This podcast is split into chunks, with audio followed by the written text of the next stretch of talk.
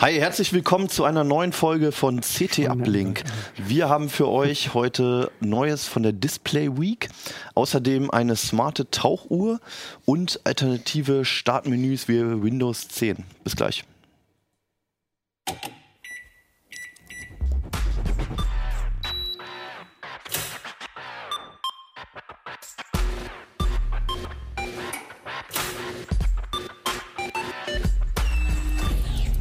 CT Uplink. Hallo, herzlich willkommen. Wir haben noch die CT12 da mit der Desinfect DVD, CD dabei. Ähm, wenn euer Rechner mal im Eimer ist, holt euch das Ding, steckt es irgendwo in eine Schublade, wenn der Rechner gerade nicht im Eimer ist, denn ihr werdet es irgendwann brauchen und ihr werdet dankbar sein, dass ihr die habt. So, genug Werbung. Mein Name ist Hannes Schirulla und mit mir dabei sind heute Jan Schüssler. Ulrike Kuhlmann. Michael Link. So, und wir haben wild durchmischte News und Hardware-Themen und äh, sogar auch mal wieder ein Windows-Thema. Hatten wir, glaube ich, jetzt länger mal nicht. Wir fangen aber damit an, was sich so bei den Displays tut. Äh, Ulrike, du warst in LA auf der Display Week. Das ist so die ultimative Messe, wenn es um Monitortechnik geht, ja, oder? Also das ist so das Branchentreffen der Displaygemeinde sozusagen. Da Mhm. kommen sie alle zusammen. Also die Entwickler, die großen Hersteller, ähm, Zulieferer, als was man sich so vorstellen kann. Und das ist toll. Also weil das ist Ja. eigentlich eine wissenschaftliche Konferenz, also es ist ein Symposium. Ja. Da gibt es auch eine Ausstellung dazu. Und das Tolle ist, da sind die Entwickler und nicht die äh, Marketingleute. Das heißt, es- die erzählen also ganz relativ offen über ihre Entwicklungen. Das ist ganz Okay, spannend. das ist ja wirklich was Besonderes an der Messe. Also das heißt, es ist auch nicht so wie auf der IFA oder auf dem MWC, dass halt nur so die Produkte präsentiert werden marketingmäßig, sondern es geht auch wirklich ganz viel um die Technik. Ja, Ne? also das Kernstück ist eigentlich die Technik. Es geht, das ist wirklich ein Symposium, da ist ähm, drei oder vier Tage lang sind da von morgens um neun bis abends um sechs sind da Vorträge von den einzelnen Entwicklern und dann äh, gibt es eine begleitende Ausstellung. Die ist natürlich für mich sehr spannend. Da zeigen die ihre neuesten Errungenschaften, also noch keine fertigen Produkte, sondern woran sie arbeiten. Okay. So, du, du hattest, wir hatten schon im Vorgespräch, meinst du schon, ah ja, das war alles so viel und Ja. ähm, du weißt doch gar nicht, ob du das wieder alles zusammenbekommst. Aber vielleicht ähm, fällt es dir trotzdem ein, irgendwie was, was so für dich erstmal so das Highlight war oder so die, vielleicht so die Grundstimmung, die Bewegung, wo das alles Ja. hingeht, so Ja. diese ganze Branche. Also da war erstmal, also die Stimmung war insgesamt gut, fand ich, also beachtlich. Es ist ja heute nicht mehr in allen Branchen so. In manchen Branchen denkt man, oh mein Gott, die nächsten zwei Jahre werden ganz schlimm. Genau, aber natürlich auch überschattet von Ängsten, klar, Mhm. wie, wie überall. Aber ich hatte jetzt nicht das Gefühl, die Leute haben alle irgendwie Panik oder so. Mhm. Vielleicht ein bisschen ähm, die sozusagen etablierten Hersteller vor den neuen, die jetzt kommen, nämlich die ganzen chinesischen Unternehmen drängen auf den Markt und zwar massiv. Okay. Und das hat man, also das wurde allerorts diskutiert und das zeigte sich auch überall, zum Beispiel in der Ausstellung. Die waren sehr präsent und auch Namen, die ich selbst, also ich kenne mich schon ein bisschen in Displays Ja. aus, die ich noch nie gehört habe. Ne? Und das, die hatten große Stände und wirklich super durchdesignt und tolle Produkte da, also so, so Ja. Objekte, Exponate. Man kennt sonst die asiatischen Stände so von der IFA oder so, wo dann halt so eine Bude sitzt Ja, mit zwei nee, Leuten, die nicht so richtig wissen, warum sie eigentlich da sind. Genau, ganz und gar nicht. Nee, nee, also richtig schick und auch wirklich tolle Sachen gezeigt. Ähm, und so Techniken, wo ich gedacht habe, puh, hätte ich gar nicht gedacht, dass das in China schon so weit ist. Hast du mal ein Beispiel? Ähm, ja, zum Beispiel der chinesische Hersteller, Panelhersteller BOE, also BOE geschrieben. Ähm, das ist eine ganz große Nummer in China. Ich glaube, es ist der größte sogar in China. Okay, noch nie gehört zugeben. Genau. ähm, die haben 8K-Displays gezeigt und zwar Mhm. nicht irgendwelche, sondern mit 110 Zoll, aber genauso auch in einem kleinen Notebook-Display. Das möchte man ja eigentlich. Oh, wow. 13 Zoll mit 8K, das war schon relativ toll. ähm, Sieht man da noch den Unterschied? Also es ist ja immer die Diskussion, bei, es war bei 4K schon so und jetzt bei 8K kommt keine das Ahnung, wieder. du guckst darauf und denkst, wow, ja, Sieht einfach geil aus. Ja, ist gut. Nehme ich. Einpacken. ähm, das war genauso, da war ein Hersteller, der hatte einen, das war glaube ich nur 4K, Mhm. aber mit richtig HDR, also dieses HDR 1000, was man ja jetzt Das so echte langsam, HDR. Das echte HDR Ja. sozusagen, was jetzt erst so langsam hier auf den Markt kommt. Und in, einer Gaming, in einem Gaming-Setup, Mhm. da habe ich gedacht, wow, ja, Auch in einem Laptop. äh, Nee, das war ein Monitor tatsächlich. Auch in Mhm. einem Laptop. Sie hatten einen Laptop daneben, der war auch sehr schön. Mich hat mehr der Monitor angesprochen, Mhm. Weil der auch so tolle Farben hatte und ey, war richtig. Also so wie man sich vielleicht, wenn man so hört, einen HDR-Monitor, da denkt man ja, yes, Mhm. so war der. Es, es, klingt so ein bisschen so nach dem, was man einfach haben will. Einfach möchte, haben ne? will, genau. Und ja. das Problem ist eben, wie gesagt, das ist eine begleitende Ausstellung zu einem wissenschaftlichen Kongress. Ja. das sind also nicht unbedingt fertige Produkte. Das mhm. kann sein, dass das noch zwei, drei, teilweise fünf Jahre dauert, bis okay. man die wirklich als Produkt sehen wird, was in dem Fall des HDR-Monitors sicher eher sein wird. Den wird man Ende des Jahres kriegen können. Mhm. Ähm, aber zum Beispiel hatten sie LED-Displays, also echte Mini-LED, Mikro-LED. Also nicht diese LCDs mit LED-Hintergrundbeleuchtung? Genau, Sam Samsung mhm. hat ja mal eingeführt von wegen LED-Display. Ja, was, was jetzt überall drauf steht halt. Ja. LCD-Display ist mit mhm. ein bisschen LED hinter. Ähm, sondern richtig, die die einzelnen Bildpunkte waren aus LEDs. Aha. Und zwar nicht äh, in so groß. Jetzt Samsung hatte ja auf der ähm, CES, mhm. The Wall hieß mhm. es ja, also die Wand, das war ja so eine LED-Wand. Da waren die Pixel schon relativ klein, aber die waren eben noch so groß, dass sie uns nicht näher dran lassen wollten. Wir sollten also jetzt auch nicht sehen, wie klein die sind oder groß. Äh, man konnte sich das aber ausrechnen. Die waren nicht Mikro, sie waren Milli. Also, also jetzt nochmal zum Verständnis. Also normalerweise hast du halt dieses, beim LCD hast du eine weiße Hintergrundbeleuchtung oder genau, eine, genau. aus, aus LEDs und davor halt nochmal die Pixel, die dann halt die drei Grundfarben LCD, genau. halt durchleuchten lassen oder nicht. Ja. Und bei diesem echten LED-Bildschirmen hast du dann. Vordere Teil im Prinzip ja. weg. Du hast nur die LEDs und zwar flächig verteilt. Also in den drei Grundfarben. Also genau, in, oder genau, beziehungsweise genau. grün, ja, blau, rot. Genau. Jedes Pixel besteht dann aus im Prinzip aus drei LEDs. Mhm. Und diese ganze Matrix, dieses 1920 mal 1080 zum Beispiel. Ja. Das sind dann eben so viele LEDs in RGB, wie man für die Auflösung braucht. Funktioniert im Prinzip so wie ein OLED momentan auch? Eigentlich ist es ein anorganisches OLED, genau. Ah, okay, also ein, ein anorganisches OLED, ja, ein anorganisches organisches LED, genau, ja. ja, ja. Ähm, nur, dass man eben wirklich die ähm, LED, also beim OLED hast du ja Schichten. Mhm. Äh, du, du, bringst eine rote, grüne und blaue Schicht auf in einem Fernseher und machst dann die Strukturen obendrauf, beziehungsweise in den Smartphone-Displays, die ja kleiner sind. Äh, da strukturiere ich schon die roten, grünen und blauen Pixel, aber das sind trotzdem Schichten, also es wird mhm. aufgedampft. Während die LED-Displays, das sind wirklich einzelne LEDs, sozusagen mhm. einzelne Chips. Die sind nicht groß, logischerweise. Ne? Und die werden dann so mit so einem Fingertipp werden die abgenommen vom Wafer und auf das Substrat übertragen. Also mit einem Roboter? Mit, natürlich, ja. nicht mit einem Roboter. das macht das Ganze auch so teuer und so, so schwer Aha. zu handeln, weil die, weil die die Dinger abheben müssen und auf das Substrat übertragen und abheben müssen. Weil die werden auf Wafern hergestellt, die LEDs. Ja. Müssen dann aber ja auf das Substrat übertragen werden, auf das große, auf die große okay. Fläche. Warum macht man das Ganze dann? Weil die super leuchtstark sind, mhm. äh, blickwinkelunabhängig wenig Energie brauchen. Was fällt mir noch ein? Tolle Farben haben. Eigentlich alles, was man möchte. Eigentlich, was man alles möchte. Ja. Okay. Und dann aber auch im, im, im Großen wahrscheinlich Im verwendbar sind. Ne? könnte man die natürlich beliebig groß machen. Du mhm. halt, packst einfach mehr daneben. Also das wird irgendwann schwierig, weil dann steigt natürlich der Energie, Energiebedarf auch, ja, so gut. wie beim LCD. Mhm. Ähm, aber so, das ist so, was man als flaches Display eigentlich haben will. Und dann hat es auch die Vorteile bei einem OLED, also beispielsweise, dass du wirklich ein schwarzes Schwarz hast, weil genau, du die du schaltest Elemente die einfach LED an dem kannst. Punkt aus. Mhm. Also alle Vorteile des OLEDs bringt es auch mit. Man erhofft sich von den LEDs, dass sie zum Beispiel nicht eine begrenzte Lebensdauer haben, so wie die ja. OLEDs. Mhm. Ne, da ist ja das Blau immer noch ein Problem. Das, ja. Äh, die brennen ein. Die brennen ein das sehe ich bei LEDs auch nicht. Also wenn man LEDs kennt, dann weiß mhm. man, die haben wenig Probleme. Die werden ein bisschen warm. Mhm. Also dieses Problem hat man, man muss die Wärme abführen.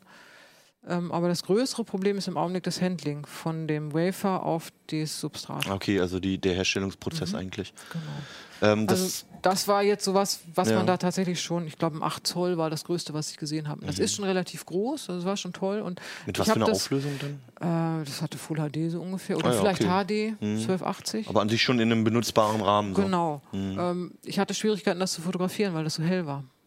Also ich musste dann die Belichtung ganz runterdrehen ja. und immer noch was überstrahlt. Also das ist schon. Oh wow, das klingt nach viel Potenzial. So, ja, ja. Genau. Was meinst du, wie lange müssen wir noch drauf warten? Mhm. Drei Jahre mindestens, denke ich. Oh, ja, schade. Eher fünf. Also das ist so ein bisschen. Oje. Die werden natürlich, so wie jetzt Samsung mit The Wall, die werden also erstmal große machen, weil dann kann ich die LEDs auch größer machen mm. und dann mhm. schrumpfen sie so langsam. Ne? Okay. Ähm, Gibt es denn überhaupt noch diese Diskussion zwischen LCD und OLED? Also ich meine. Ah, ja. Ah, ja. ein großes Thema auf ja? der Messe. Mhm. Also die LCD-Hersteller, sagen wir es mal so, OLED ist jetzt auch allgemein anerkannt. eine tolle Technik, weil der satte Schwarzwert einfach überzeugt Ja. und man auch Farben. Ja super Farben kriegt Mhm. und die Blickwinkelabhängigkeit. Also Mhm. alles, was LCD jetzt an Macken hat sozusagen. Ähm, OLEDs sind dafür nicht so hell. Das ist ein wesentlicher Vorteil von LCDs. Ja, was witzigerweise bei, an, bei, Smartphones wiederum andersrum ist. Ja. Weil man da einfach mehr Power Ja. Mhm. reinhaut und sagt, die, die Smartphones werden nach drei Jahren sowieso ausgewechselt, da kommt es nicht so drauf an. Mhm. Ähm, bei den LCDs, die LCD-Hersteller versuchen aber immer dagegen zu halten. Ne? Und im Mhm. Augenblick sind ja OLEDs noch teurer Ja. und die LCDs werden weiter verbessert. Mit den Quantenpunkten war ja so ein Schritt, mehr Farben. Das ist diese Samsung-Technik, ne? Nee, es ist keine Samsung-Technik. Also entwickelt wurde die von Nanosys, glaube ich, Mhm. und oh, den zweiten Namen habe ich vergessen. Sind Okay. so zwei Hersteller. Und Samsung nutzt diese Technik und hat die dann Mhm. natürlich für sich auch verbessert. Ähm, und haben da aber jetzt komplett drauf gesetzt. Und Mhm. jetzt ziehen die anderen auch nach und machen alle ja inzwischen, oder fast alle großen Hersteller nehmen Quantenpunkte. Mhm. Ne? Also das ist ja eigentlich nur eine farbverbessernde Technik. So, das ist der erste Schritt. Und wenn man diese Quantenpunkte weiter nach vorne bringt im Display, werden die auch irgendwann winkelunabhängig. Mhm. Und irgendwann will man, dass die Quantenpunkte selber leuchten. Mhm. Dann hätte man wieder so eine OLED-Variante Ja. OO. ähm, das ist aber auch noch viel länger hin. Vielleicht ganz kurz als Hintergrund, wie funktionieren diese Quantenpunkte ganz grob? Oh, ja. ähm, also im Augenblick, ich sag den, den Status quo. Ja. Man leuchtet mit auf eine, auf diese Nanopartikel, das sind eigentlich ganz kleine Nanopartikel, leuchtet man mit blauem Licht. Mhm. Und das wird dann in diesen Nanopartikeln zu anderen Wellenlängen verschoben, nämlich man will Rot und Grün. Mhm. Also das ist eigentlich nur eine Farbwandlung. Okay. Klingt Und- wie Leuchtstoffröhren eigentlich. Ein bisschen, ja. Innen eigentlich auch nur UV-Licht produzieren und dann ist das so eine Leuchtschicht. Da ist eine Phosphorschicht drauf ja. und die äh, konvertiert das in, in Farben. Genau. Und diese, der Vorteil von den Quantenpunkten ist, die machen ein extrem schmalbandiges Spektrum und darum sind die Farben auch so satt. Also, da, weil ich das mit den Farbfiltern dann super rausfiltern kann. Ich kann das, die Farbfilter genau auf das Spektrum setzen Mhm. und habe keine Verluste außen drum herum. Das heißt, umso präziser diese Filter arbeiten, umso. umso Naja, umso schmaler die Wellenlänge ist, die dieses Zeug imitiert, Mhm. äh, desto besser kann ich darauf filtern und umso satter werden die Farben. Ah, okay, gut. So, und, und das ist halt das, warum man diese Quantenpunkte nimmt, weil die so super Mhm. schmalbandig sind. Und darauf läuft es auch bei LCDs momentan hinaus genau, eigentlich. Das machen die im Augenblick, genau. Und es ist auch nicht so, dass man sagen kann, irgendwie in den nächsten drei, vier Jahren werden irgendwie die LCDs verschwinden, weil die OLEDs Nein. endlich so weit sind, sondern nein, die, Nein, nein, die, nein. diese Parallelentwicklung, die wird erstmal die bleiben. wird ja. bleiben und die LCD-Hersteller arbeiten wirklich hart daran, so gut zu werden wie die OLEDs, das kann man sagen. Ja? Ja, also Oh, sie wow. versuchen das wirklich mit allen Mitteln und Auch beim Kontrast. Naja, das ist noch ein Problem, weil sie kriegen es Mhm. nicht so schwarz. Ne? Aber dann gibt es ja dieses Direct LED, also wo Mhm. sie dann wirklich auch gezielt dimmen können. Das ist im Smartphone funktioniert das nicht ganz so gut. Aber auch da habe ich was auf der Display Week gesehen. Da war ich erstaunt. Da hatten sie auch wirklich Smartphone-Größen mit Direct LED, die so fein gedimmt wurden, dass die dann HDR konnten. Ach was. Also das war auch toll. Oh wow. Dann habe ich gedacht, oh, in der Größe, wie machen sie das denn? Aber es geht offensichtlich auch. Interessant, ja. Mhm. da nimmt man dann im Prinzip Mikro-LEDs, noch nicht äh, Mikro, sondern also ganz kleine LEDs Ja. als Backlight, macht so ein Raster da drauf und dimmt dann die. Und ich, wenn ich an der Stelle, wo es schwarz ist, in dem Bereich, das ist dann Ja. nicht auf Pixelebene, abschalte, dann habe ich eher da auch sehr schwarz. Das heißt, es ist dann nicht so ganz so präzise, aber Genau. umso kleiner du es natürlich dann fertigst und umso mehr LEDs du darauf aufteilst, umso Mhm. Ja. Ist ja eine Kostfrage, ne? Ja, genau. Logischerweise. Ja. Das ist ja eigentlich eine Technik, die man so schon vor Jahren in Fernsehern hatte teilweise. Ne? Das ist auch so das Backlight eigentlich aus so einer Matrix von Mhm. LEDs bestand und man die dann so selektiv in, in dunklen Bildbereichen Genau. das Backlight runtergeregelt Genau. hat. Da hat irgendwie. man aber immer gesehen, weil die sehr groß waren, diese Bereiche. Das gab Mm. dann so, so Auren da drumherum. Dieses ne? Clouding, so die, war die, das Ja, das? so Übergänge, wo, wo das nicht eindeutig war. Mhm. Und dann ist man aus erstens aus Kostengründen und zweitens, weil man die Displays dünner machen wollte, davon weggegangen und dann hat das Backlight immer an die Seiten, also Edge Light gemacht. Hat dann damit eigentlich dieses Zonendimming aufgegeben. Da konnte man dann Mhm. nur noch die untere Hälfte oder vielleicht so ein Viertel dimmen Wow. oder so. Und jetzt, interessanterweise, geht man wieder darin zurück. Und das ist, glaube ich, tatsächlich der, der Kampf gegen die OLEDs, Mhm. die viel gezielter Das beherrschen die halt, ne? können. Mhm. Ähm, was immer so rumgeistert schon seit Jahren sind die flexiblen Displays. Mhm. Manch, manchmal ist es auch sehr anstrengend, weil es halt ein Thema ist, was von ich sag mal, von vielen Medien sehr dankbar aufgegriffen Ja, wird. klar, macht natürlich schöne Bilder. Ähm, so ein bisschen wie der smarte Kühlschrank auf der IFA seit 20 Jahren oder so. Aber äh, ja, es ist halt noch nicht da und man spekuliert Mhm. immer irgendwie über das nächste Galaxy S, was es vielleicht irgendwie haben könnte. Mhm. Wie ist denn deine Einschätzung als Expertin und vielleicht auch nach dieser, nach dieser Messe da? Mhm. Wie nah sind wir da wirklich dran und wann könnte man wirklich was sehen? Kommt es überhaupt? Vielleicht gibt es ja auch Probleme, die es Doch, komplett doch. verhindern. Nein, nein. Ja? Es kommt auf jeden Fall. Also da war natürlich wieder eine Menge Displays, die gefaltet, gerollt und keine Ahnung wurden. Und die laufen dann auch live, Ja, die ja, ja, da funktionieren, läuft ne? dann ein Video drauf und die werden dann so aufgerollt und was weiß ich nicht. Ähm, ich glaube, dass schon in absehbarer Zeit, also ich weiß nicht, ob dieses Jahr noch, aber sicher nächstes Jahr wird es so zumindest einfach klappbar, Mhm. ähm, so dass man äh, quasi die Displayfläche verdoppeln kann, indem man das Gerät aufklappt. Und das, Das ist aber an einer vordefinierten Stelle dann gefaltet Das wird. ist an einer vordefinierten Stelle, ja, aber im Prinzip, okay, du musst nur, nur diesen Bereich, also du brauchst dazu ja nicht nur ein flexibles Display, sondern auch die, die Elektronik muss ja flexibel sein. Das ist ja eigentlich das größere Problem. Für die OLEDs ist es sowieso kein Problem zu biegen. LCDs geht es inzwischen auch, aber die Elektronik, du musst also Transistoren haben oder eine Matrix haben, die sich biegen lässt. Und du musst ein flexibles Substrat haben, auf dem das Ganze sitzt. Und deswegen ist es günstiger, wenn es nur in einem kleinen Bereich ist. Ne? Da kann man ein bisschen mehr Energie sozusagen investieren, diesen Bereich zu optimieren.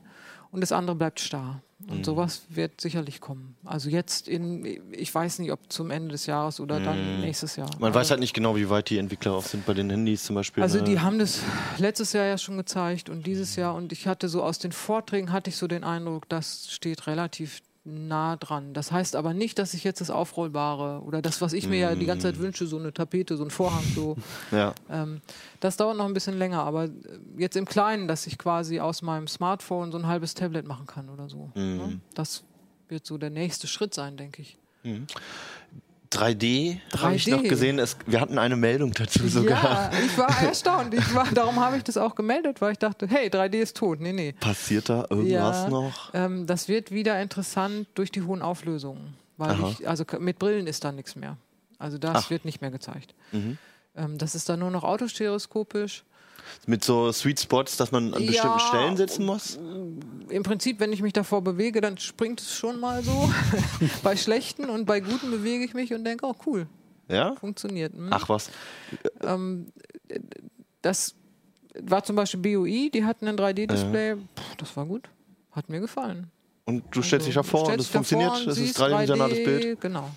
Okay, also könnte ich mir das auch wieder vorstellen. also. Ne, dann wird es irgendwie Ja. Mhm. wieder interessanter. Und das ver verlangt eben sehr hohe Auflösung, weil natürlich muss ich verschiedene Views machen, also Felder, Mhm. das, was du meinst mit diesem Springen. Nur die machen den Übergang so ein bisschen smoother, sodass Mhm. man das nicht hat. Und mit 8K, da kann ich schon, Ah, okay, ich wollte gerade fragen, was hohe Auflösung heißt. Ähm, ich hatte jetzt eher so an, an 4K gedacht, Nee, nee, aber nee, bei 4K ist es noch nicht. das genug. bringt's ja nicht. Nee, das reicht nicht. Okay, also auch noch ein bisschen eher Zukunftsmusik. Ja, aber ich fand es insofern beachtlich, weil ich dachte, die Hersteller haben äh, 3D völlig aufgegeben. Aber das Ja, stimmt nicht. genau, also das ist zwar was, was die Gerätehersteller im Augenblick aufgegeben haben, aber das sind ja Displayhersteller und die arbeiten weiter daran. Das heißt, die Erkenntnis ist erstmal nur, dass es so, wie es jetzt gerade funktioniert, will Also es keiner, Brillen will ob jetzt keiner. Hersteller oder Kunden, Genau. aber es ist trotzdem irgendwie Es noch ist gewünscht noch und man arbeitet darauf hin. Ja, ja, okay, gut. Ja, ja. Also waren auch, ein Ding habe ich überhaupt nicht verstanden. Das hatte so eine, so eine Projektion in 3D vor so, einem, vor so einer Lupe, also vor so, einem, vor so einer Linse. Mhm. Das haben mir zwei Leute versucht zu erklären, so richtig kapiert habe ich es nicht. Es war jedenfalls cool irgendwie. Einmal eine Kristallkugel das- beim Fernsehen. ja, so ein bisschen. Ähm, Und dann natürlich, ja, holographisches Display, das ist ja, Ja, so das große Pro äh, Ziel. Das habe ich da nicht gesehen. Das hatte einer, die, den habe ich vor Jahren schon mal gesehen. Die hatten jetzt so das weiterentwickelt und hatten mit LEDs so ein bisschen so was Holographisches, aber Mhm. ah, da ist man noch weit von entfernt. Ja, Das also wäre so das Tolle, ne? ja, Das so auf, den, auf den Mobilmessen kommt auch irgendwo an der Seite, öfter mal an so einem Stand hat man dann irgendwie eine neue holographische Technik, Mhm. wo irgendwas in, entweder in einem Glaskasten oder auch mal so ein bisschen freier irgendwie gezeigt wird, aber bislang ist es immer so ganz Mhm. Ja. statisch Ja, ja. auf genau dieses Szenario irgendwie ausgelegt und eigentlich nur so ein Also Projekt man konnte so ein paar Sachen sehen. Integral Imaging, das hatten wir vor Jahren schon mal. Äh, Das ist ist auch das? so eine 3D-Technik. Ähm, da kann man um die Objekte tatsächlich herum. Also wenn ich jetzt so Mm. um, um das Glas herum, dann kann ich auch die Seite sehen. Ja. So, und, ähm, das ist ja interessant. Ja, ne? absolut, Das, ja. Davon hatten sie auch ein paar in, in klein so. in kleineren Diagonalen Mhm. gezeigt. Samsung hat sowas zum Beispiel auch gezeigt. Äh, aber das sind alles, also man könnte noch nicht mal sagen Prototypen, das sind Mhm. wirklich Studien. Okay. Soll im Auto übrigens kommen. Auto, Ja. Automobil war, wer hätte es gedacht, war natürlich auch was, was da gezeigt wurde, also als Anwendung. Ja. Also dass sie so hatten so Cockpits und da hatten sie zum Beispiel so ein Integral Imaging Display, wo man dann einen, Stadtplan hatte, wo die Häuser so rauskommen und man konnte halt drumherum. Mhm. Ach ja, spannend, ja. Wenn man sich nicht mehr aufs Autofahren konzentrieren muss, dann Genau. kann man auch mit sowas mal beschäftigt werden. Ja. Ja, klasse, da- echt spannend, aber halt, wie gesagt, ne, eher einen Blick in die Zukunft. Ne? Ja, einen Blick in die Zukunft, aber man kriegt so eine Idee davon, was passiert in den nächsten Ja. Jahren. Ja, sehr cool. Und vor allem, dass man auch schon vieles angucken und anfassen kann, ja. So, äh, weiter zu smarten Tauchuhren, Michael. Du hast die auch mitgebracht. Du hast die auch schon jetzt ein Ja. paar Tage oder Wochen sogar am Handgelenk. Das, Genau. äh, da, da vermute ich, dass es dich äh, längerfristig beeindruckt hat, dieses Produkt. Worum geht's? Wie heißt die? Und von wem ist sie? Und warum braucht man eine smarte Tauchuhr? Ja, warum braucht man die? Äh, brauchen tut man die natürlich nicht. Ähm, wie alles, So was wie wir heutzutage so Software, ja. benutzen, ist das ja fast alles eher so First-World-Zeug. Ja. Ähm, ja, also sie äh, ist zunächst mal eigentlich ja gar nicht nur eine reine Taucheruhr, sondern sie ist ja eigentlich von der Sache her eine Garmin äh, Phoenix 5 Mhm. X sogar, also eigentlich eine Fitnessuhr, Sportuhr, Outdooruhr, wie man immer sie auch äh, nennen möchte. Die, Die schon länger im Portfolio von hat, Garmin kann man kaufen. genau. Und, ja. die eine Laufuhr ist, die Multisport geeignet ist, mit der man auch Triathlon machen kann, die auch mit diversen Sensoren am Fahrrad und so weiter spricht. Also im Grunde ist das technisch gesehen eine Erweiterung zur Phoenix 5 X. Und äh, die war für mich natürlich deswegen spannend, weil ich äh, gedacht habe, naja, hm, Üblicherweise, sind wir ganz ehrlich, ist es bei Garmin-Produkten ganz häufig so, die bringen was raus, das klingt erstmal alles toll, dann kriegt man die erste Hardware, ähm, ist auch erstmal völlig begeistert und dann erkennt man, oh Gott, oh Gott, die Firmware ist noch lange noch nicht so weit. Ähm, da muss man erstmal ein bisschen warten, bis die, sagen wir mal, dann so funktioniert, wie man das gerne hätte. Ja. Und äh, gerade beim Thema Tauchen kann man sich das aber nicht leisten. Das ist schwierig Weil- in manchen Situationen. Man stelle sich vor, man macht gerade einen schönen Tauchgang, schön an den Grenzwerten entlang und irgendwann mal zwischendurch sagt die Uhr dann, tja, ich habe keine Lust mehr, ich schalte jetzt mal ab. Ganz kurz dazwischen, man sollte vielleicht auch sagen, dass du äh, als Hobby-Taucher bist. Ja, also ich Ja. tauche schon relativ lange. Ich bin ähm, auch ähm, Tauchlehrer und habe mich also auch ähm, ziemlich mit äh, solchen Dingen wie eben der Dekompression äh, befasst. Also Dekompression bedeutet sozusagen, dass man beim Tauchen, beim Abtauchen, beim Atmen äh, des äh, Gases aus der Flasche, das was ja übrigens keine Sauerstoffflasche ist, wie man vielfach hört, sondern meistens eine Pressluftflasche, äh, manchmal ist da auch was anderes drin.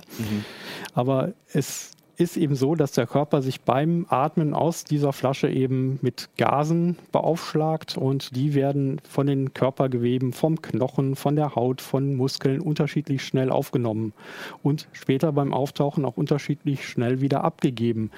Und äh, das kann man sich so vorstellen, äh, ganz grob wie so eine Mineralwasserflasche, wenn man die jetzt schüttelt und man macht die auf, sprich man hat eine starke Druckentlastung, so wie beim schnellen Auftauchen, dann werden aus diesen kleinen äh, Gasbläschen plötzlich große Blasen und die machen im Körper dann Probleme und äh, diese Probleme heißen dann übersetzt Dekompressionserkrankung, sprich da fängt es dann an zu jucken und zu quitschen, zu quietschen, zu quaddeln hier in den Gelenken äh, als einfachste Form und als schlimmste Form kann durchaus auch eine Lähmung dabei rauskommen. Es gibt noch ein paar andere Symptome, das wird jetzt zu weit führen. Ja. Das möchte man verhindern und das Und soll da hilft dir die Uhr dabei. das soll die Uhr bewirken. Die sagt mir dann meinetwegen, wie lange darf ich überhaupt in einer bestimmten Tiefe bleiben und wie steige ich dann langsam nach und Was nach misst aus. sie dafür?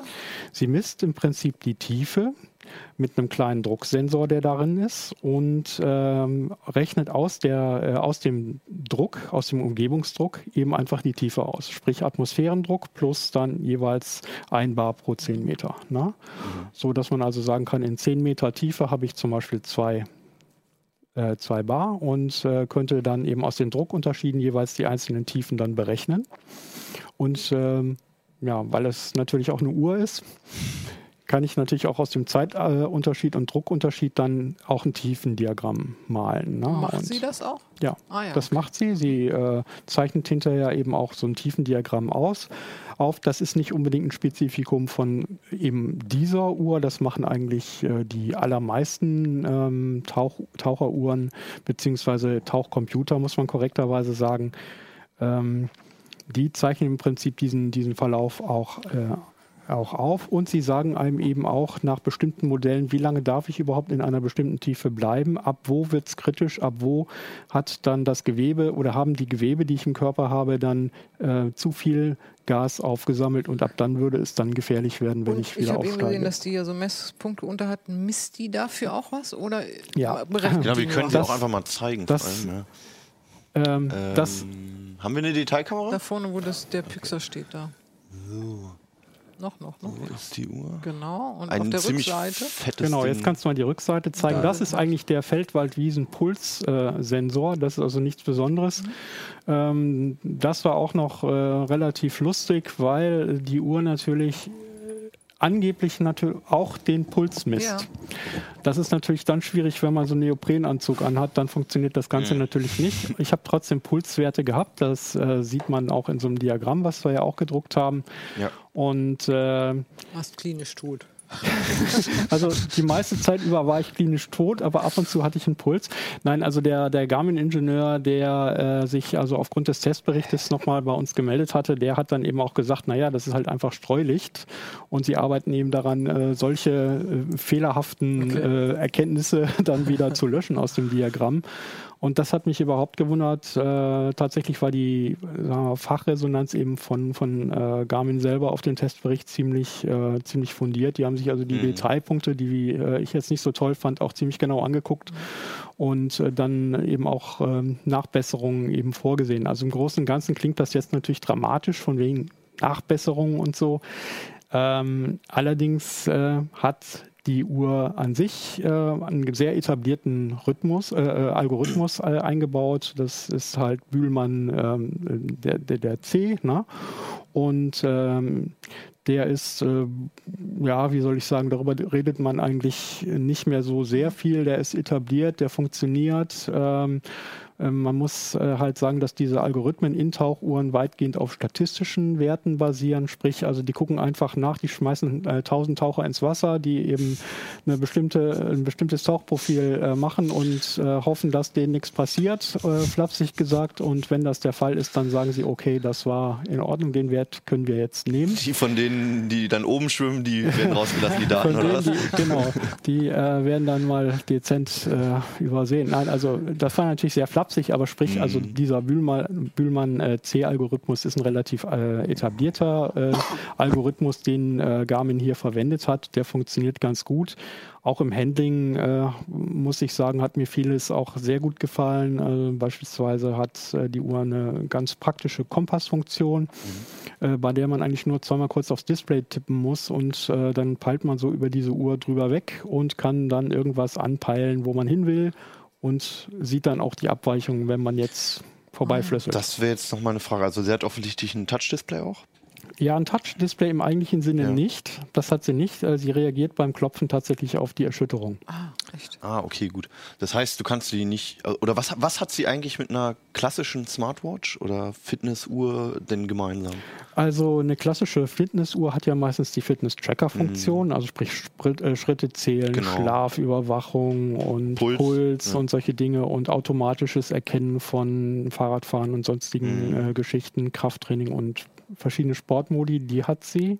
Sie hat äh, Orientierungsmodi, sprich, ähm, sie zeigt eben auch eine Karte an, wenn man jetzt irgendwo unterwegs ist. Ich habe es am Wochenende erst äh, gehabt, da war ich im Harz wandern, da habe ich die eben auch benutzt als, äh, oh ja. als äh, Orientierungsgerät. Das funktioniert auch. Und äh, sie hat natürlich auch ganz klassische ähm, Smartwatch-Funktionen, wie zum Beispiel, dass sie den Musikplayer steuert mhm. äh, und dass sie Benachrichtigungen anzeigt. Und sie zeigt auch an, wenn ein Anruf reinkommt. Mhm. Antworten kann man nicht, denn Mikrofon ist nicht drin, Lautsprecher ja. auch nicht. Das wird sehr einseitig. Das finde ich sowieso so eine dämliche Funktion. Also Ja. wer quatscht mit seiner Uhr? Ah, hab ich Also ich gesehen. Habe es mit, äh, mit so ich Knight hab noch eine Rider. Apple Watch, da habe ich es mit der schon ab und zu mal gemacht, aber Ja. es, ich mache das nicht gerne, besonders nicht halt, weil eben fast immer irgendwelche Leute drumrum stehen. Also gesehen Ich werden will man nicht, nee. Ich mache es nicht gerne. Und also im Grunde äh, ist es schon so, sie hat für mich äh, so ein paar äh, Smartphone-typische Funktionen, eben auch Mhm. die, äh, die ich auch wichtig finde, die ich auch äh, interessant und gut finde. Ähm, ist aber im Wesentlichen eigentlich eher so eine Art ähm, Sport- und Outdoor-Gerät Mhm. mit eben dem extra Tauchfunktion. Okay. Sie hat ein reflexives Display, sehe ich das richtig? Sie hat eher ein transfektives Display, Transfektiv, sprich also je heller äh, die Sonne drauf scheint, desto brillanter werden die Farben. Mhm.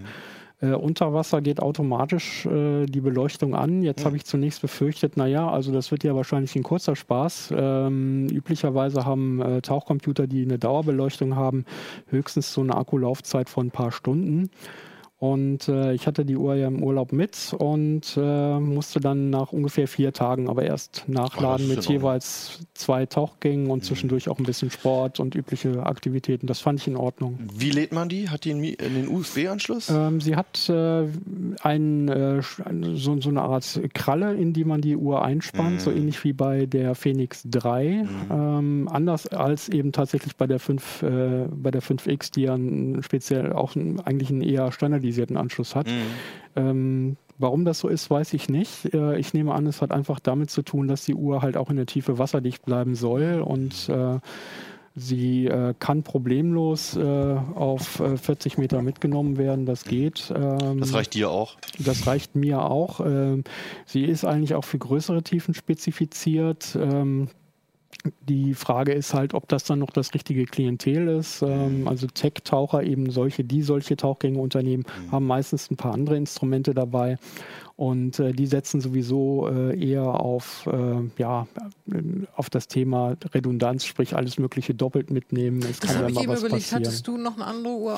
Ja. Ich, ich hatte noch eine andere Uhr dabei, So weil ich ihr natürlich sozusagen. am Anfang Mhm. auch nicht getraut habe. Und äh, ich habe auch Tiefenmessungen Messungen gemacht an so einem Abstiegsseil äh, für die Freitaucher. Ähm, die haben also sehr spezielle Markierungen immer und habe dann halt immer genau jetzt äh, erstmal festgehalten, welche Tiefe zeigt sie da an. Es Ja. gibt da Untersuchungen, die habe ich mir nochmal äh, besorgt. Da äh, haben sich die Leute eben auch mal sehr viele äh, Gedanken um das Thema, wie genau ist eigentlich so eine Tiefenmessung gemacht. Ähm, auch ein Thema, das so unter Tauchern meistens ja ein bisschen zu sehr beredet wird. Also man redet dann oftmals äh, darüber oder man bemängelt, dass man nicht genau auf fünf Meter ist, wenn man seinen Sicherheitsstopp macht. Und dann denke ich manchmal, naja, wenn die Leute wüssten, dass viele Taucher äh, Uhren und Tauchcomputer eben da auch nicht so super genau sind. Na, da kann also durchaus auch mal 5,20 Meter rauskommen oder 4,80 Meter.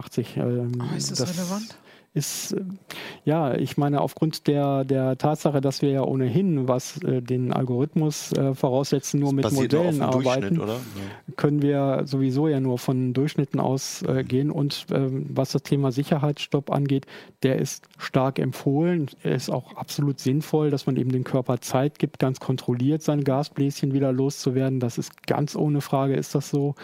Äh, aber ähm, jetzt päpstlicher sein zu wollen als der Papst ist ja vielleicht auch ein bisschen zu preußisch gedacht. Das sind so diese letzten fünf Minuten hier auf, Genau. auf dem Diagramm. Ne? Richtig. Also für die Hörer, Jan studiert gerade die, die Grafik, die die Genau. Uhr ausgespuckt hat. Ja, ich habe da mal eine Grafik, habe ich da mal äh, nochmal über durch eine Vergleichssoftware gejagt. Das ist vielleicht noch ein interessanter Aspekt. Genau.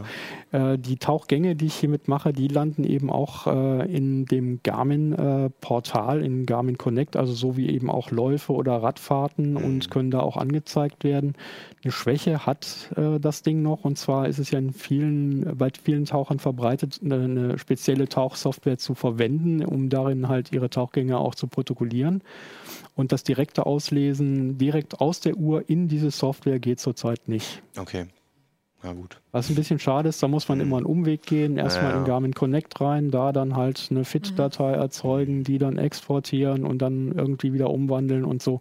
Es geht irgendwie, aber Und Hm. bist du da guter Dinge, dass sie das ändern werden oder wird es so bleiben? Also ich habe da so eine Absichtsbekundung des Okay. Ingenieurs, äh, die habe ich bekommen und äh, ich kann mir durchaus auch vorstellen, dass sie das tun. Ähm, äh, es gibt eigentlich auch keinen vernünftigen Grund anzunehmen, dass sie es nicht tun, denn Garmin äh, schickt ja zum Beispiel auch anstandslos Daten an Strava, was Läufe und äh, Radfahrten und andere Sachen angeht und äh, die haben ja durchaus eine Zusammenarbeit mit etlichen Portalen. Wir sollten vielleicht noch einmal den Namen erwähnen. Die heißt Garmin Decent Mark One. Genau, Garmin Descent, Descent für Abstieg. Ne? Kostet, Kostet. wie viel? Tja, also in der einfachen äh, Variante mit Silikon arbeiten schlappen Tausi. 1000 Euro. Ist das viel Geld. für eine Tauchuhr? Ich kenne mich da nicht aus. Also es gibt Tauchuhren, die äh, man für rund 200 Euro kaufen kann, die eine ganze Menge leisten und Okay. mit denen man einen Großteil auch abdecken kann, die auch Online-Funktionen haben und so weiter. Das ist so das untere Ende. Mhm. Äh, und es gibt natürlich auch welche, die noch viel teurer sind, die dann auch Mischgasunterstützung haben, wie diese Uhr übrigens auch.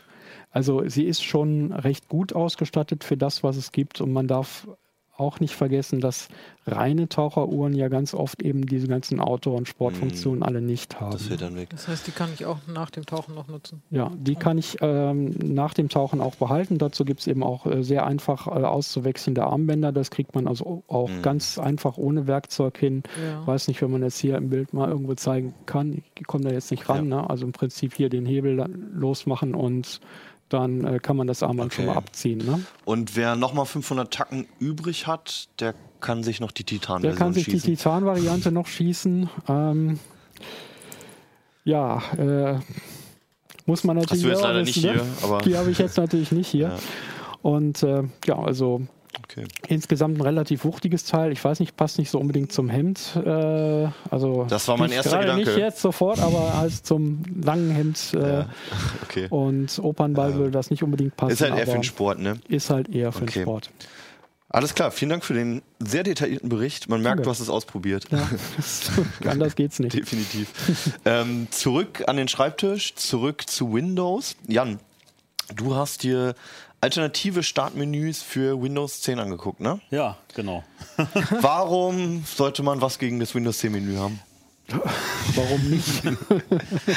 Du hast es noch nie ausprobiert. Okay. Ich, also ich muss davor sagen, ich bin jemand, der, der mittlerweile einfach immer nur noch auf die Windows-Taste drückt und eintippt, was er haben will. Genau, so geht Aber ich kann es verstehen, dass man es anders benutzt. So geht mir das auch und deshalb äh, war das eine Ewigkeit gar nicht bei mir beziehungsweise bei uns auf dem Schirm, dass man überhaupt auf die Idee kommen könnte, sich ein alternatives Startmenü zu installieren, weil ist ich auch Konsolen. einfach nur Windows-Taste drauf lostippen und selbst Ja, wie wenn früher, du das, ne? Konsolen. Ja, per, per Administrator starten willst, äh, tippst du es halt ein und klickst dann per Rechtsklick. Du musst es ja noch nicht mal ganz eintippen, das sondern es genau, reicht meistens die ersten Buchstaben. vervollständigt sich ja so nach zwei, drei Buchstaben oft schon und dann passt das. Ähm, wenn Aber- du das nicht machst, sondern halt relativ viel ein Startmenü per Maus benutzt, Mhm. merkst du relativ schnell, dass das Windows 10 Menü, tja, vielleicht gar nicht schlecht ist, aber du kannst es halt kaum konfigurieren. ne? Du kannst einstellen, Mhm. Sind neu werden neu installierte Apps oben, äh, ganz oben an der Liste angezeigt. Ja, du hast aber, es ist, wenn du relativ viele, zum Beispiel konventionelle Programme installiert hast, ist es schon mal relativ unübersichtlich. Konventionell heißt keine Windows-Apps, Genau, sondern die sondern klassischen x86 oder 64-Bit-Programme. klassische, genau, Win32, ja, wie auch immer, Programme, die du aus dem, ja, wie auch immer aus dem Netz lädst und äh, installierst, die dann ja häufig wie zum Beispiel, ja, Beispiel LibreOffice, OpenOffice, solche Geschichten, die ihren eigenen Ordner im Startmenü auch anlegen, die dann auch munter zwischen die ganzen vorinstallierten Kachel-Apps äh, sortiert werden und du das auch nicht mal trennen kannst in der Art von zeige mir die Kacheln, die Kachel-Apps, äh, UWP-Apps, wie sie korrekt heißen, eigentlich alle in einem separaten Ordner an. Geht alles nicht. Und da kommst du mit dem Windows 10 Menü halt recht schnell an die Grenzen. Und ähm, ja, Es, es gibt ja auch, es, das ist ja schon, historisch hat sich ja das entwickelt. Ne? Also bei Windows 7, wenn ich es richtig in Erinnerung habe, gab es ja noch ein relativ klassisch gestaltetes Startmenü. Ne? genau. Das war so ein bisschen angelehnt an das von XP. Bei Windows 8 kamen so auf die Ideen mit den Kacheln. Genau, da gab es ja erstmal gar kein Startmenü mehr. Na, dann hast du Windows-Taste gedrückt und dann kam einfach diese Startseite. Ja. Ja. Stimmt, da hat er umgeschaltet. Aber es gab ein Update, ne? Mit Windows 8.1, habe ich das richtig in Erinnerung? Ja, Wo dann doch nochmal so ein, so ein halbgares Menü wieder zurückkam? Nee, das eigentlich nicht. Also mit Windows 8.1 Ja. Haben sie tatsächlich nur diesen Startknopf unten reingebaut. Stimmt, Aber wenn und du der hat den, dann umgeschaltet, Wenn ne? du den gedrückt hast, Ja, ist er stimmt. einfach auf diese Kachelansicht Stimmt. gewechselt. Also das war so, Ja, stimmt. ja, ob ich da jetzt einen Knopf habe oder hopp. irgendwie. Also war so ein bisschen halt Placebo. vermisst. Ne? Er wurde halt vermisst. Ne? Der wurde tatsächlich, offenbar wurde er tatsächlich vermisst. Und, äh, Naja, aber nicht ja. der Button, sondern das Menü, Ja, oder? ja, natürlich. Ja. Und das war Genau. auch eine Kritik mit Windows 10, dass Ja. man halt gesagt hat, also Microsoft gesagt, ja, wir verknüpfen jetzt das Klassische von Windows 7 mit, der, mit dem modernen von Windows 8. Naja, also eigentlich ist das Startmenü bei Windows 10 halt sowas wie die Startseite von Windows 8 in ein bisschen kleiner. Ne, also es ist, Ja, es ist schon mal nicht ganz so nervig, weil der ganze Bildschirm verschwendet. Also bei, Genau. bei Windows Das- 8 war es ja auf einmal so, du hast halt Zack, komplett alles. war alles weg, ja. Und dieser komische Desktop, den du halt überhaupt nicht benutzen konntest ohne Touch so richtig, ja. Ja, Und was, was ja auch lästig ist, ist, äh, oder ne, was halt anders, was seit Windows 8 eigentlich eine ganz schöne Sache ist, dieses äh, das Win-X-Menü, ne, wenn du jetzt Windows das und X drückst oder Ja. Auch äh, auf dem mit der rechten Maustaste auf den Startknopf klickst, Ja. dann äh, hast du dieses Win-X-Menü, wo du halt Schnellzugriffe hast auf ziemlich viele Systemsteuerungsfunktionen. Und das bauen sie auch, naja, nicht zurück inzwischen, sondern ersetzen halt viele der Funktionen, Energiespar, äh, Energieoptionen zum Beispiel, ersetzen sie durch die, äh, durch die Menüs, die dann in diese moderne Einstellungs-App führen. Was ja nett gemeint ist, aber das Ding kann einfach nur einen Bruchteil von dem, was das Menü in der Systemsteuerung kann. Da musst du dich von da. Was ja absurderweise immer noch vorhanden ist, die Systemsteuerung. ja, weil sie halt Sagen wir mal natürlich. zum Glück. Ja, E- zum eben. Glück, aber also Ja. absurd ist es trotzdem. Also entweder bauen sie halt was Neues ein, wovon sie überzeugt sind oder halt nicht. Ne? Und das, das ist halt so dieses Halbgare immer bei den Einstellungen, dass du die einfachsten Sachen immer in der Einstellungs-App regeln kannst und die Details dann aber trotzdem. Dann denke ich Aber doch, ist es nicht anwenderfreundlich? Es gibt Anwender, die wollen einfach nicht tiefer. Die wollen nur die einfachsten Sachen das ist ja ändern. nicht das Schlechteste, aber dann wäre es, also es könnte ja trotzdem hilfreich sein, wenn sie dann sagen, okay, Menü für Menü bauen wir die Optionen aus der Systemsteuerung wirklich alle in die klassischen, äh, in die neuen Einstellungen ein. Das, was sie mit, der, mit den Sound-Optionen ja jetzt gemacht haben, was erstmal viele sehr verwirrt hat, dass die die Geräteauswahl im, beim, unten beim Rechtsklick auf das Tray-Menü halt komplett weg ist, was erstmal sehr, äh, sehr benutzerunfreundlich wirkt. Aber du hast jetzt in den Sound-Einstellungen, in, den, in der neuen Einstellungs-App, hast du ein Untermenü, wo du für jede einzelne Anwendung und App gezielt ein Aufnahme- und ein Wiedergabegerät festnageln kannst. Das sind halt schon eigentlich ganz coole Optionen. Okay. Die verstecken sie dann aber auch so, weil auch viele Kollegen geflucht haben, wo sind denn die Soundeinstellungen hin? Ich sage so, ja, dann klick mal da ganz unten runter scrollen, dann hast du da erweiterte App-Einstellungen. Ne? Ne? Das, wo halt auch keiner drauf kommt. Dann irgendwie. Wir schweifen etwas ab. Ja, genau. Ähm, gen genug vom, vom Ist-Zustand ähm, hin zu unserer Lösung die, oder die Lösung, die wir vorgestellt haben, beziehungsweise du getestet hast. Ähm, du hast dir halt äh, Startmenüs angeguckt, die so angeboten werden. Die kann man teilweise kaufen, teilweise sind sie kostenlos. Ne? Genau. Hm. Ein, zwei Namen vielleicht einfach mal droppen. Dass man, ein paar sind ja auch bekannter. Ne? Start 10 ist zum Beispiel ein, kommerzielles Produkt. Äh, Start is Back hat äh, im Test eigentlich relativ gut gefallen. Classic Shell ist Classic dabei, Shell ne? ist so der, äh, ja, äh, der Klassiker, bei dem, wie, wie der Name schon sagt. Ne? Ähm, die sind unterschiedlich gut konfigurierbar und das Erstaunliche ist auch, dass nicht alle kostenpflichtigen Produkte voll überzeugen. Vielleicht kannst du einfach mal eins zeigen, dass, Also, äh, dass man sich ich das nicht, vorstellen kann. Ja. Diesen äh, Wenn die Regie Bildschirm, umschalten könnte. Bildschirm Ja, einblenden danke. können. Genau. Ähm, da haben wir hier unten, also man sieht jetzt schon, er zeigt unten das Windows 7 Startlogo an und das Ja. ist jetzt das Produkt Oh ja. äh, Start is Back. Also es fehlen Plus, komplett die plus. Kacheln, ne? Genau. Stimmt, wir müssen jetzt dran denken, dass äh, uns Leute auch nur zuhören. Deswegen äh, ruhig mal ein bisschen mehr erklären. Sieht tatsächlich aus im Prinzip wie ein, äh, wie ein Windows äh, 7 Ja. Startmenü halt. Ne? Ist, die Struktur ist relativ gut nach, nachgeahmt. So. ja. Symbole sind ein bisschen moderner.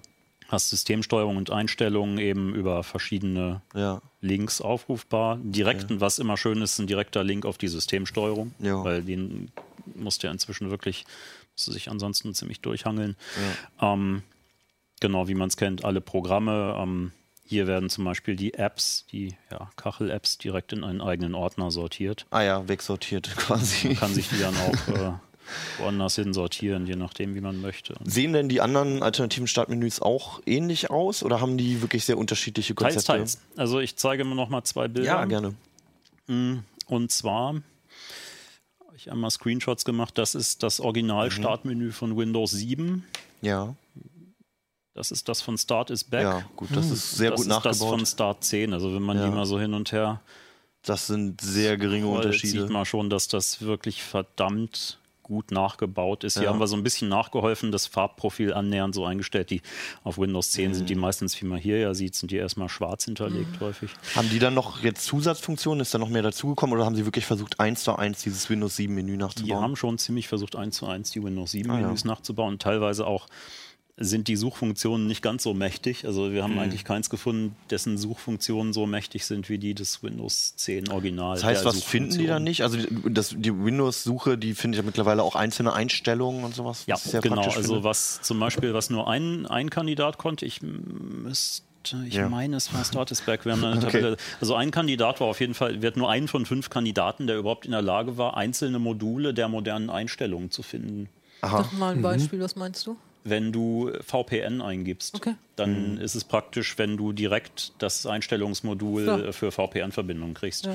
Und da gibt es halt äh, vier von fünf Kandidaten finden das gar nicht. Mhm. Und was halt auch äh, besonders lästig war, ist, dass einer sogar die Suchfunktion, der offenbar einfach nicht auf dem deutschen Markt optimiert ist, Ah. der zwar eine deutsche Oberfläche hat, aber der, der alles nur findet an, an Systemeinstellungen, wenn du die englischen Bezeichnungen eingibst und dann auch die englischen Bezeichnungen nur anzeigt. Also das ist, das kannst du halt vergessen. Das war sogar der teuerste im Test. Und das muss ja jedes Mal überlegen, wie heißt denn das auf Englisch überhaupt? Also was ist die Bezeichnung ja, dafür? Also das ist halt auch, wo, wo man halt klar sagen muss, so sorry, das ist ein Produkt, mag im englischsprachigen Genau. Raum vielleicht ganz toll sein, aber so einfach Finger weg. Das, das Okay. geht nicht. Und wie updatefähig sind, sind diese Erweiterungen?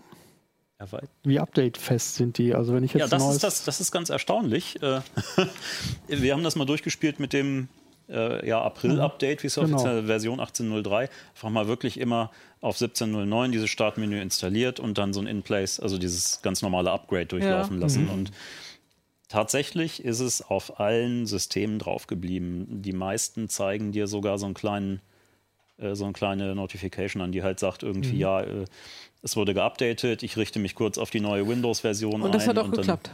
Ah ja. weil es der doch äh, gerade in den Anfangszeiten von Windows 10 das häufig gab, dass, dass äh, das Ding kommentarlos rausgeschmissen wurde oder gesagt wurde, deinstallier diese Classic Shell oder irgendwie, damit, äh, damit das Upgrade installiert werden kann. ne? Und ähm, das haben die tatsächlich, äh, hat mich sehr erstaunt, alle im Griff. Wir haben es auch ein bisschen vor äh, offiziellem Release der 1803 getestet und äh, hat Das heißt, ihr konntet jetzt auch in Real Life sozusagen. Genau, du konntest halt real life im Sinne von vielleicht mal gucken, ob die Hersteller überhaupt ihre Produkte schon markiert haben Ja. als kompatibel für 1803 ein Stück weit vorher. Und das war tatsächlich im Test. Ne? Man weiß ja nicht, reale Konfigurationen äh, mit über Jahre gewachsene können natürlich immer Klar. hier oder da irgendwie Probleme machen. Aber prinzipiell funktioniert das. prinzipiell funktioniert schon recht Gibt gut. es denn auch äh, eins äh, von den Menüs, die dann bei diesen Kacheln geblieben sind oder das vielleicht sogar noch ausgebaut haben? Jein, es gibt äh, welche, die du, die du mit, einer, mit einem Kachel-Look installieren oder konfigurieren kannst. Was halt eigentlich nur aussieht wie eine etwas wie ein etwas vermurkstes Standard Windows 10 Startmenü. Also Das heißt, nee, da hat man keinen Vorteil. das, da hast du eigentlich keinen Vorteil. Also der, der Grund, warum du dir das installierst, ist ja auch, weil du wirklich eine, weil du, weil du es übersichtlicher haben möchtest. Und ja, es ist natürlich eine riesen Geschmacksfrage, aber die, der Tenor geht in die Richtung, dass Kacheln nicht wahnsinnig übersichtsfördernd Ja, es ist halt so, so touch-orientiert, ne? es ist touchorientiert nach wie vor und du hast halt auch, ja, wenn man ehrlich ist, wenn man, vielleicht kann man hier, das, da, wenn wir da nochmal das Bild draufbringen können. Das ist, äh, das nennt sich Startmenü X. Das ist jetzt ein Screenshot, äh, wie das aussieht, wenn es direkt installiert ist.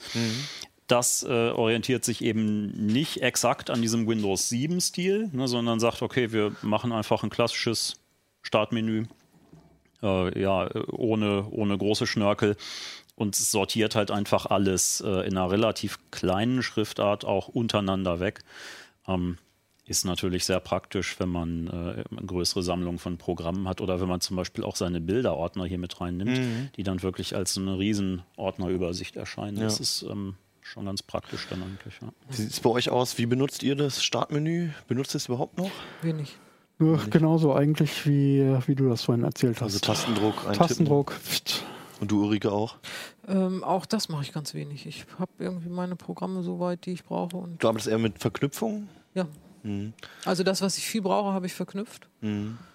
Und sonst gehe ich irgendwie über die Systemsteuerung. Und Eigentlich ist man da ja auch so ein bisschen von dieser Google-Sucherei äh, dran gewöhnt. Du gibst ja bei mm. Google auch heute nur noch in die Zeile irgendwas ein, was du haben willst. Ja. Und dann sucht er dir das zusammen. Das war ja bei den uralten Suchmaschinen auch nicht so, wo man sich noch durch Kataloge ja, durchgewälzt ja, hat. Klar, ne? ja.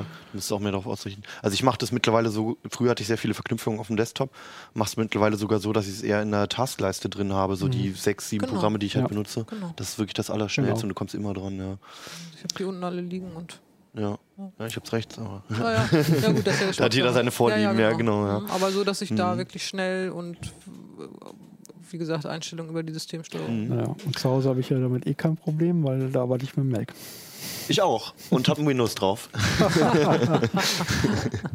Gut, ja. Aber interessante Konzepte. Also Sag mal, was kosten die Programme? Ja, es geht halt los bei gratis. Ne? Es gibt äh, ein Programm, das du auch dauerhaft als Gratis-Version nutzen kannst. Das war das gezeigte Startmenü X, was eben mhm. diese äh, recht kleinen äh, Listen über, ja, so eine listenartige ja. Übersicht macht. Ähm, ansonsten geht das bei, ja, wenn du so Einzelplatzlizenz nimmst, bei drei US-Dollar los. Das ist dann aber jährlich fällig oder einmalig? Nee, das sind oder? tatsächlich alles, äh, alles, ja, alles äh, dauerhaft. Das man ah, schon ja. gar nicht mehr gewohnt nee, ist. Nee, nee. Und okay. ähm, bis hin zu äh, 13, ja 12 Euro paar zerquetschte. Ja, aber das ist ja sehr übersichtlich. Ja, es geht. Ja. Wenn man das jeden Tag benutzt. Ja.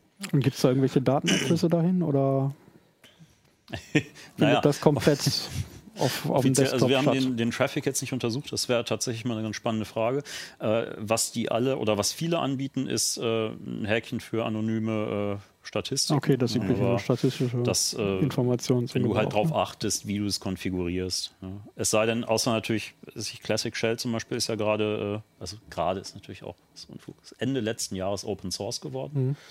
Ähm, gilt natürlich für viele daher auch so ein bisschen als die vertrauenswürdigste Variante. Mhm. Und du kannst es auch, es ist nicht ganz so hübsch wie die anderen, aber du kannst es mit am flexibelsten konfigurieren. So, mhm. Und das äh, ist eigentlich daher auch so ein Stück weit immer der Tipp, probier erstmal Classic Shell. Haben die, äh, wollte ich gerade fragen, probieren, haben die Probeversionen, das so Testversionen, dass ich das irgendwie vier Wochen ja. ausprobieren kann? Ja. Das, das haben tatsächlich alle. Ah, ja. ähm, manche blenden cool. in diesem Testmodus Werbung ein, ja, aber das Aber äh, es geht mir ja nur darum, bevor ich genau. irgendwie. Mhm. Das ist kein Problem. Festlege. Ah ja. Okay, also vor allem auch, wenn man es wirklich so anpassen will, wie man genau möchte, dann sollte man sich die mal angucken. Vielleicht sogar Classic Shell. Ist ja so der Klassiker. Mhm. Was übrigens auch nicht alle können, ist äh, die Konfiguration zu sichern. Ne, das fand ich ganz erstaunlich. Ah. Da patzen auch teilweise gerade die Kostenpflichtigen, dass du keine Möglichkeit hast, deine mühsam erarbeitete Konfiguration irgendwie in einer XML-Datei oder so zu exportieren.